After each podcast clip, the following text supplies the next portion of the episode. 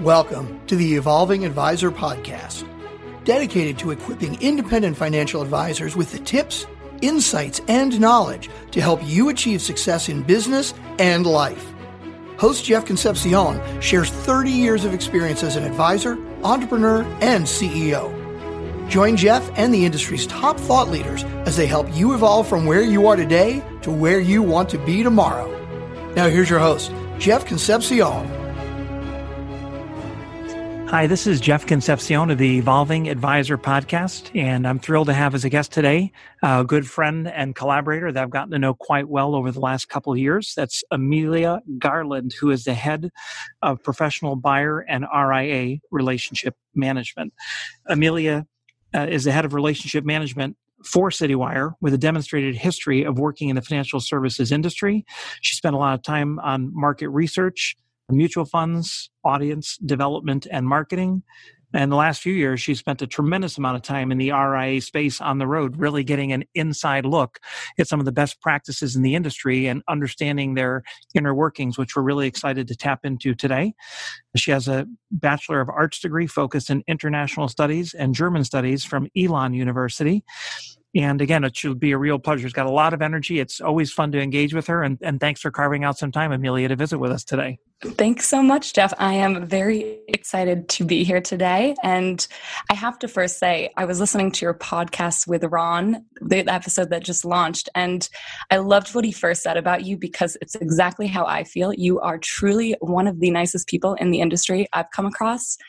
And I have a great story to touch on quickly before we start. Uh, sure. When I came to, I'm sure you, of course, remember, when I came to Cleveland to visit the firm and, and a few others, and we bonded about how we both forgot or lost our licenses and couldn't rent a car at the airport.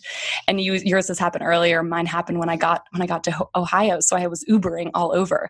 And Jeff, you lent me your car and you let me drive around to meetings all over Cleveland. Saved many expensive Uber rides for me and the company.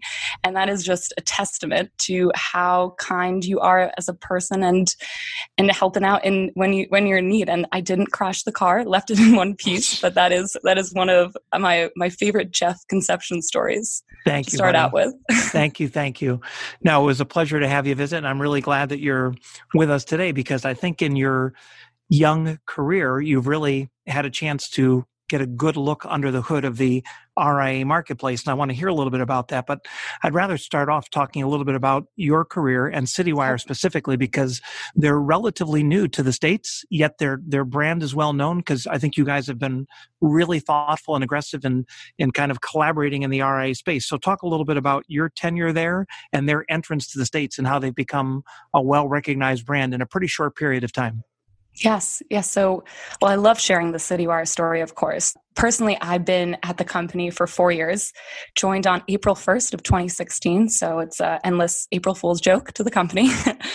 but we've been as a business in the US since 2013. We actually celebrated our 20 year anniversary last year, which is pretty incredible. So, given given our presence in the UK, Europe, and Asia, when we came over to the States in 2013, we initially focused on working with the financial advisors dealing with offshore investors. And that was you know, primarily around Latin America.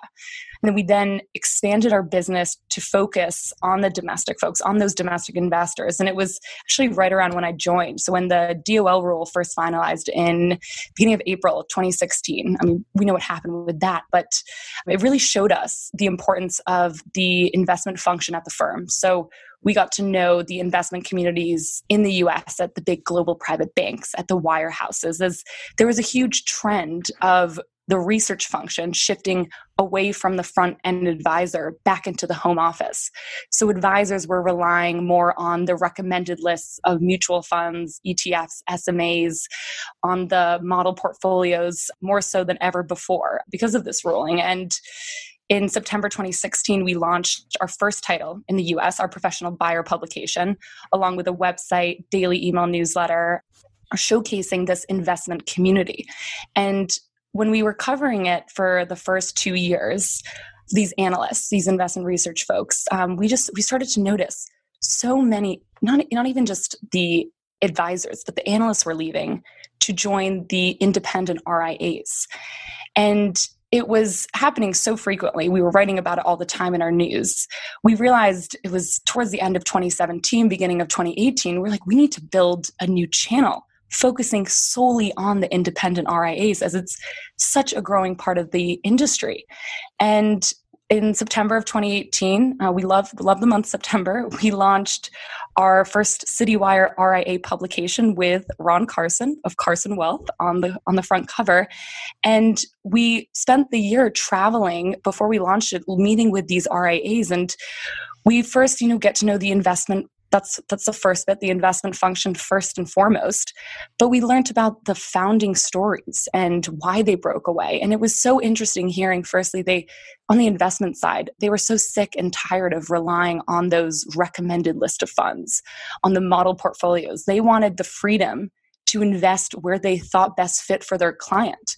And this rapidly growing RIA community reflects the essence of the new investment era. They're open to fresh ideas. They're ready to be judged by what they do rather than what they say, and they completely value autonomy. So we spent the end of 2017 to 2018 meeting with all these RIAs, learning about their story, learning about how they thrive, how they differ, focusing just on how how they survive you know how they how they left how they built their business and we started producing this content and jeff as you were saying it really picked up i mean we profiled we started focusing on RIAs from 250 to 2 billion in AUM as that part is so fragmented in the industry and they're all over the country those the smaller firms. And we put you know big leaders like yourself on the cover like Ron like Matt Cooper of Beacon Pointe to so those so the smaller firms could learn you can break a billion. You can build a practice. You you don't have to stay at that size. These are the tips. These are the tools. So we we learn about the stories. We're really storytellers at citywire and we show the importance of investments within it all but the rias has been such an exciting place to cover and our journalist team has been breaking news, I mean, every day about new breakaways, different PE backings at firms, new acquisitions. And it's so exciting to be on the forefront of this because this is where the industry's headed. The independent RIAs are the future. And we have the chance now at Citywire to we have the chance to create a dedicated proposition for them. And, and we've done so the last last two years. Um, so it's it's a great job for me. I travel almost every week. Well, I used to at least before we all came into lockdown, and um, yeah, really building up my knowledge on the space.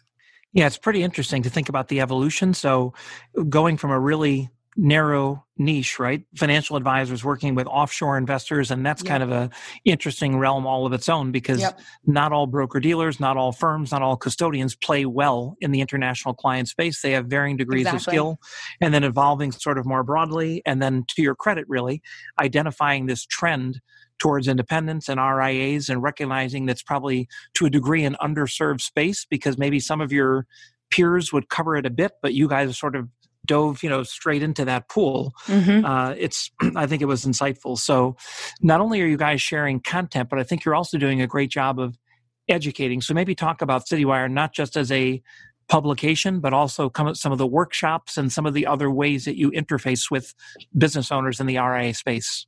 It's, it's a great question. So we have, as I mentioned, just the the publication, the, the, news, which helps RIAs just learn more about what their peers are doing in the industry. But we also host, and we've been we, we've been actually hosting these virtually now, given the current situation. But we host these events, and they're they're workshop led events. It's the investment focus again, but we host three a year for RIAs specific in DC, Scottsdale, and in Austin, Texas, and these events are, first of all, made for RIAs to network with one another, to get to know how their peers are allocating, what the challenges they're facing, and how they can help each other. Um, so it's a great networking opportunity. And on top of it, what we do at these events, we have the asset managers sponsors. So they're presenting different strategies to these RIAs. So they get to hear new, fresh investment ideas over a day and a half. But also, we have these incredible keynote speakers. And I'm, of course, going to highlight Jeff because you've been on a panel, um, the Alliance for RIAs, which Jeff's a part of, which is a leading study group. Of some of the biggest RIA founders in the industry. We've had them speak at our panel and they talk about their multi billion dollar practices. They talk about what happened when they first started in their career and really give hope and aspiration to firms that are struggling. And all of these resources are for the RIA so they can better lead in their practice. So they can come back and say, you know, I just found out about this investment strategy that can help this client in this market cycle. Or I just met, networked with Jeff Concepcion of Stratos Wealth and Ron Carson of Carson Wealth and Matt Cooper of Beacon Pointe, And they told me this is what we need to do to help with our revenue structure or change our business model. And they really get to see the scope of the industry from the smallest firms there to the biggest to the big. And everything exists for free for the RIA. And, and that's what, what we do globally. We write and produce content. It's made for and by the RIA. So everything we do, our publication, our news, what we write about it's to help the rias and the asset managers they sponsor our content our magazines our news our events and we give that access to them for free and along with that we host i mean we have so many neat roundtables we're hosting with big leaders in the industry with with projects on m&a and trends and really get to teach the RAs how to best handle these challenging times. And we bring incredible industry leaders in to showcase that. So it's that's one of many ways we do so. But um, our content's definitely a huge way that RAs can have an you know get an advantage and see what others are doing. Everyone has a fascination of what their peers are doing, and we at CityWire give you know give people the opportunity to really read and read and understand that.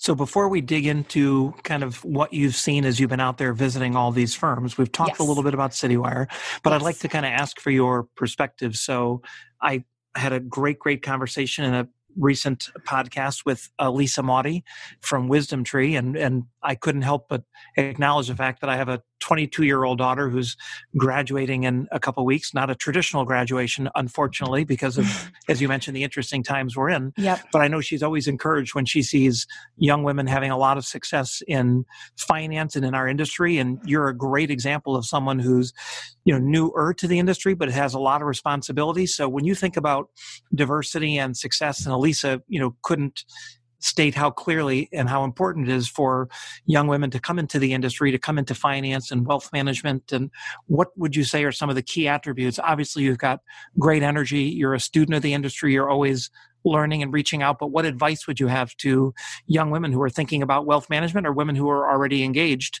in the mm-hmm. industry mm-hmm. about kind of your trajectory and what's helped serve you uh, as you've grown as a professional?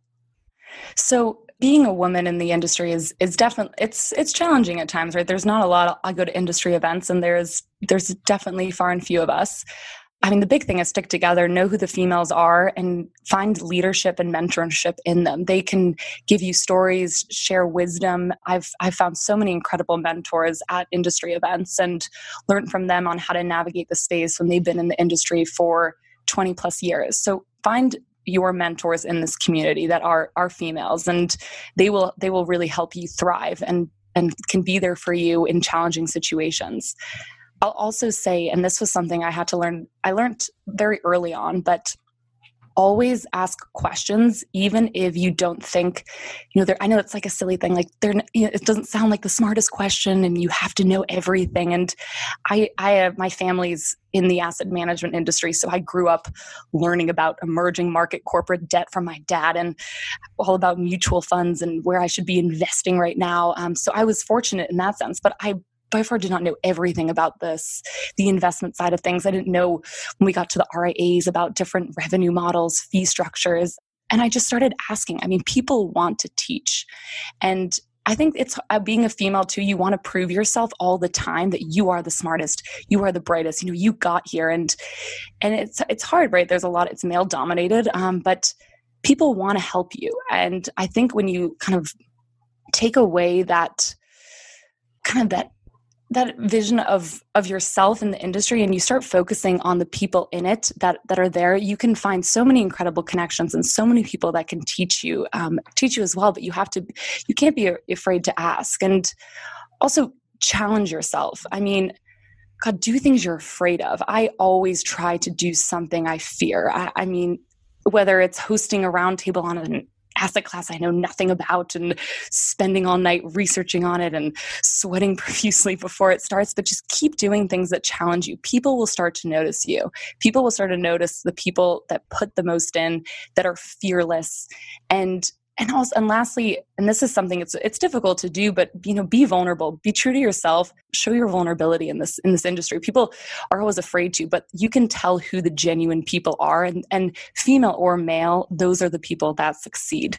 So it's it's definitely it's it's hard. It's it, it's challenging to navigate the space as a female to learn about you know what to do in your head in industry and you know industry conference and and things happen right? But you you you find the mentors, you find the leaders, and don't be afraid to ask questions. Don't be afraid to be yourself and shine as bright as you freaking can. That's yeah, what that's, I try well, to do. No, there's some great pearls of wisdom there, right? So just an intellectual curiosity to learn, not yep. being afraid to be vulnerable. Because if you're younger and newer in the business, you're not going to know everything. And the only way to learn is to ask exactly. questions. Yep. You said one thing that really struck me, by the way, and that's preparation. If you're going into a roundtable, you can go in and try and wing it. But one of the things I was most proud about my daughter, who had a great internship experience with Fidelity last summer, was the preparation. Mm-hmm. So she beyond researched and then went in with a level of knowledge when they were doing these mock presentations that I really don't think that her peers had.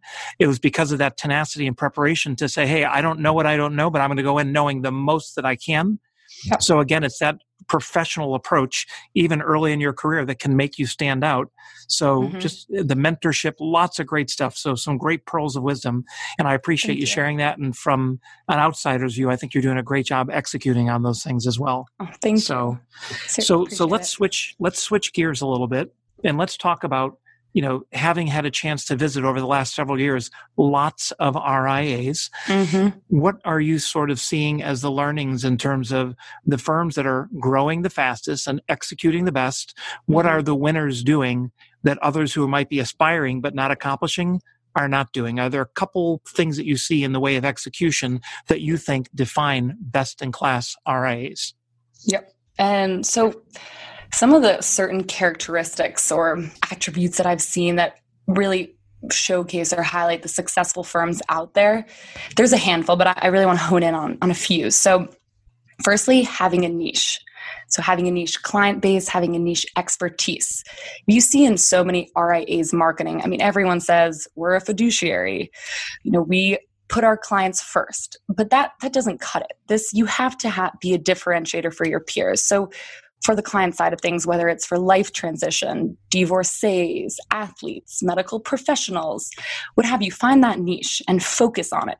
Focus on, on it as a firm. And I have a great story on that. So when I first kind of realized this too about what I saw like a really successful firm so when I was in Birmingham, Alabama, which by the way is a great spot to visit, highly recommend going to Saw's Juke Joint. it's really great barbecue.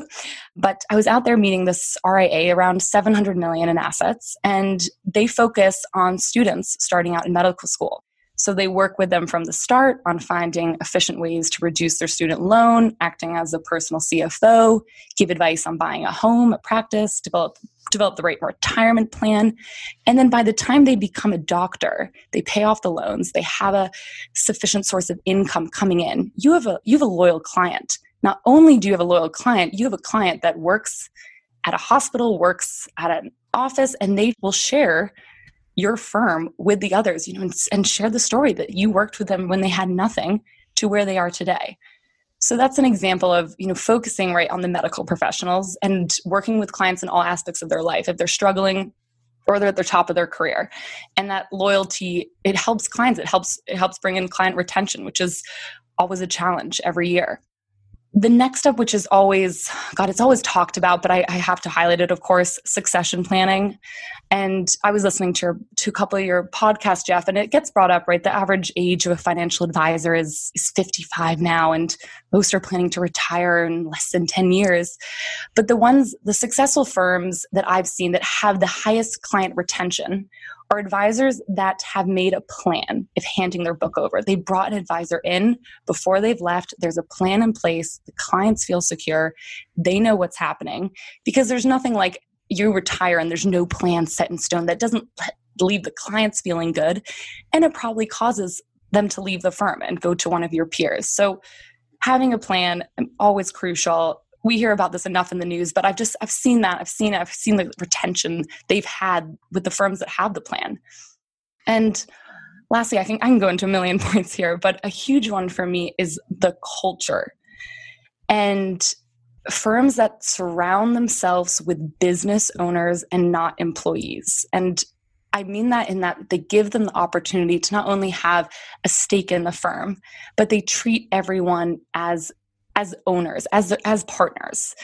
And that really translates into the next point, which is building a presence on social media. So if you have a strong culture, you can feel it. And that comes from the leadership. And J- Jeff, to use you as an example, when you walk into a room at Stratos, you can feel that you bring the, the room to life. You do. You have that presence. You have those those leadership skills.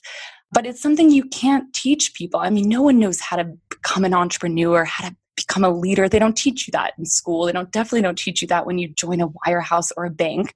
But the people that succeed the most have the strongest leaders and it, it shows in the whole company. And there's great firms out there that, you know, post company pics, you know, all over the country of them collaborating together and you can feel it and in a virtual world we live in today it's it's so it's so important to show that show that side of your business so and also will help like reach a younger client base. If if you have like a next generation um, advisors coming if you have younger folks joining your firm you'll understand how to work with those younger folks when there's that transition of wealth as well. So you know work with the people treat everyone as i mean as equals we know that but treat them like business owners partners not not employees. And i love this quote. I want to end it with this. I heard this at an industry conference last year from Shirl Penney uh, dynasty financial partners who is a walking quote book but he said fire the asshole change the culture.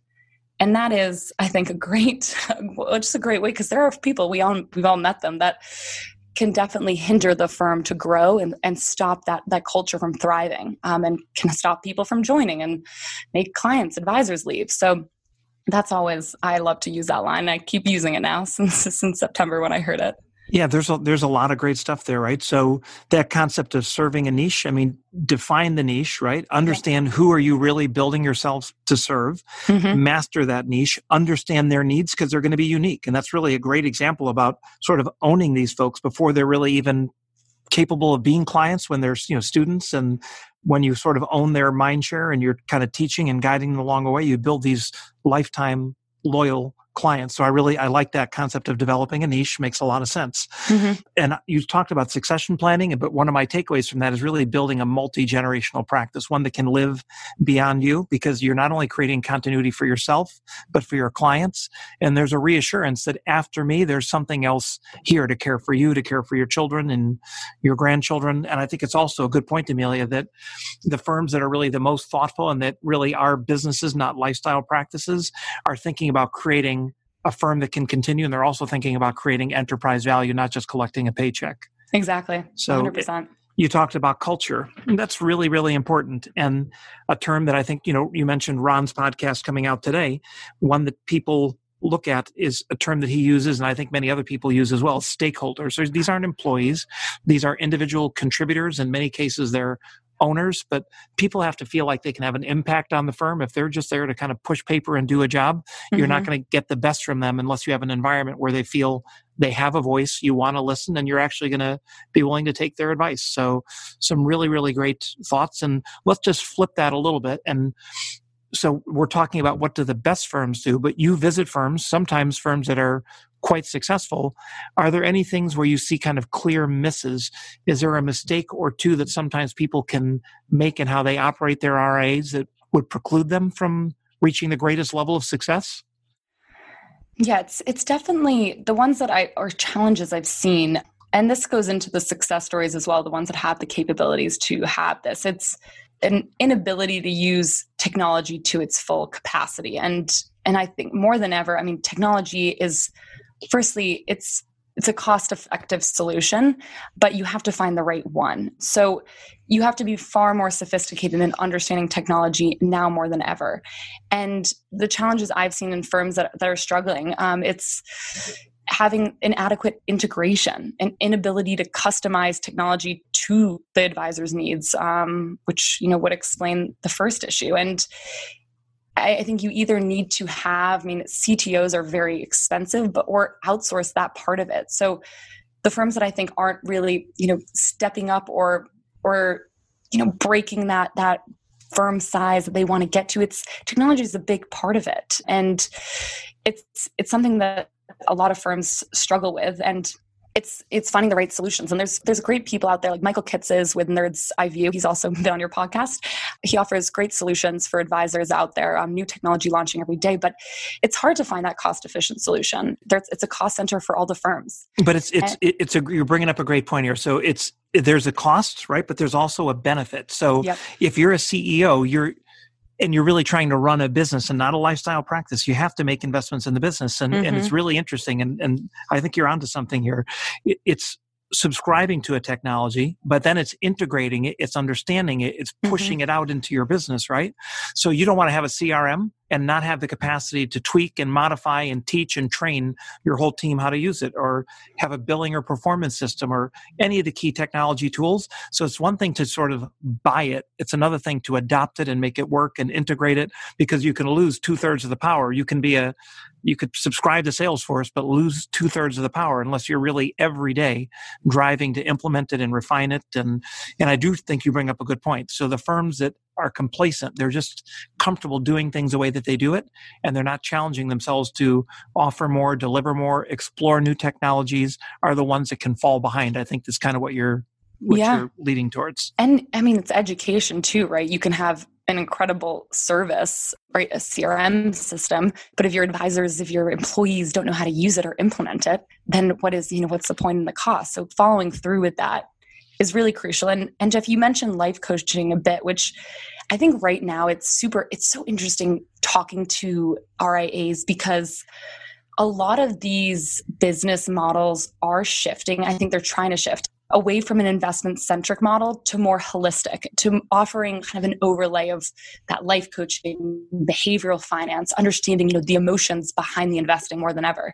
You can't just offer financial planning, you know, especially now. And I've, i saw this before this coronavirus hit with market volatility. I, that was a big fear for everyone with the volatility happening. But even last year, just models shifting because you have to have you have to understand your clients so much more than ever. I mean, you can, you can't just do a standard risk profile on their investing if they're conservative or moderate or aggressive. You have to know why they feel that way, and I think your your role even becomes. I mean, it's ther- it's a therapist in some ways too with them, but you can't just offer financial planning now and seeing those models shift and seeing the challenges from space that can't have that overlay that don't have the scale to do so that's difficult. And you'll see a lot of the bigger firms like yourself like like all the ones out there that are able to that that's the winners right? That they can do that that they can offer those services for their clients. And smaller firms are looking for for those firms for advice or you know to become a part of the firm. But that's a big one just on that life coaching you mentioned um, no that's yeah, that makes a lot of sense. So is there anything that we haven't talked about that's top of mind that you think we should be sharing? That's kind of a broad question, but anything top of mind? I think the last thing is, and I want to bring up investments because we are such an investment centric firm. Um, we well, we always focus that, but a lot of the RIAs too that I've seen are very successful is they have the best in class solutions for their clients when it comes to investments. So whether it's from capital market you know to asset allocation down to individual you know the mutual funds etfs the smas so having a team that really focuses on you know you shouldn't you shouldn't be losing clients to go back to the wires to go back to the banks for those recommended lists of investments. You should have those offerings. And you know a lot of the firms i meet with they don't have you know maybe even a cio or they don't have a big research function yet. And there's it's more in the smaller scale of course you know they've just broken out. They're figuring out you know the different teams they're going to build. But having those solutions is so important. And and and in all these market environments you know you jeff you've lived through so many different market cycles but having a veteran right an investment veteran having that top talent is is so important. And I see it in in firms that are struggling that don't um, they don't know the different performance of funds in various market cycles that don't know the comparison and and even from a top down approach. So that's I think the last point I'd, I wanted to touch on. Um, yeah, building out those teams. I know it's it's always hard to you know add more staff and and build out that that infrastructure, but those that's really crucial for growth in this, especially in this market. Yeah, and what we've talked about in a, f- a few of the previous podcasts and in many other settings is you have to put yourself out there as a big firm to compete with the big firms, even if you're not a big firm yet, right? And if you can't afford to have a CIO, then you have to be really thoughtful about how do you leverage other resources in the industry from great sponsor partners and content and uh, other research lists. And your client's got to have that great investing experience, even if all the talent and insight isn't coming from inside your own four walls. You have to find out how to deliver that experience in the most efficient way. Yeah. So, and man, this is, I mean, this is the battle of the future. Um, John Furey always says that. So we, I have to bring him into this too. He's an, absolutely, he's an unbelievable consultant. It's, it's a race for talent. There's more firm, firms than ever, ever. So find, find that niche, build out the team, believe in the people and, and you'll succeed, right? Have the leadership to succeed. So speaking of talent, there's been a question and maybe it's more of a rumor than a question that because you are so engaging and outgoing that you that you sort of have a lineage from the stage you're not actually related to judy garland are you? Uh, i can't I, I hate to debunk this myth now but i have to there is no relation. But okay, Liza Minnelli, Juke. Okay, so even though you're not officially related to them, but it is still fair to say that you have been groomed to sing. And maybe before you share your musical talents with us, you can tell us what put you in counseling at a young age. As your family had you performing to other family members, you have to just give us a, a 60 second background on that story before we lead into closing with podcast karaoke. Yes. So I'm from the UK originally, lost the accent, of course, as you can tell, but we go back every year to visit everyone. So from a young age, my parents wanted us to be the Von Trapp family. So they rehearsed various songs with us. Um, I have three brothers to sing. And one of the ones we would always have to perform when we went to visit my aunts, my uncles, my grandparents was Love. And as everyone knows, L is for the way you look at me. It goes through, you spell out love, you describe each letter. And I, my brother was L, I was O, my other two brothers were V and E. And we had to perform it in every single house. And, you know, I know the words now by heart. And frankly, we, we do knock it out of the park because we've done it so many times. But it did it did bring me started my therapy very young just the forcing but, but, to sing but the beauty of that is you're now probably better equipped for podcast karaoke than you would have been had your folks not encouraged that and i have to think that maybe there's a venue where we're going to reunite like the osmond we're going to reunite you and your siblings and maybe get maybe get you to perform that but instead today share with us what you're going to sing on our podcast yes. karaoke so this has this is a quick story too. It won't be too long. So I'm choosing "Don't Know Why" by Norah Jones. Awesome. So along with being forced to sing by my family, I also discovered I did love to sing. I would was in chorus. I would belt out the last note in every song. Would always get in trouble, but nonetheless was definitely fearless in my singing, which was mostly very off, you know, very tone deaf, but I, I, performed well, I thought. And when I got into high school, we had this Harbor Blues. They're an a cappella group at our high school.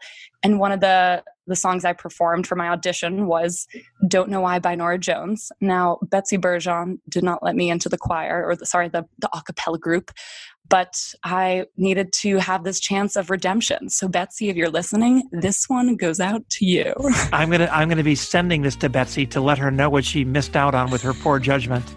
Yes. Oh, I'm ready. Thank you, buddy. It's all yours. Thanks, Jeff. Waited till I saw the sun. I don't know why I didn't come. I left you by the house of fun. Don't know why I didn't come. I don't know why I didn't come. When I saw the break of day, I wish that I could fly away.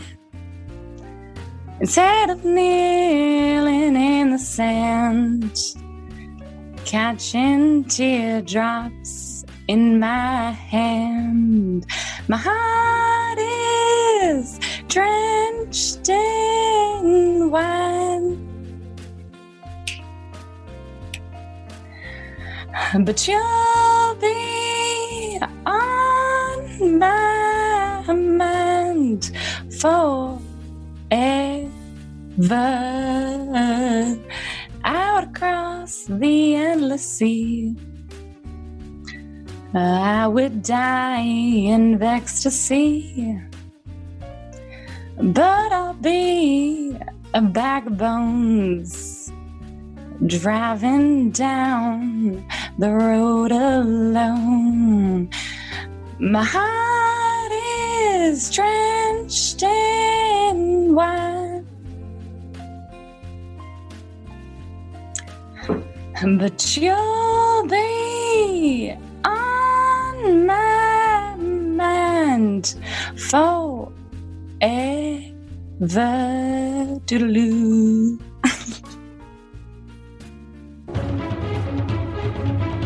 Thanks for listening to The Evolving Advisor.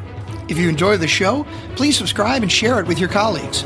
And if you would like to talk about succession planning or practice acquisitions, please drop us a line. We would love to help you in any way we can.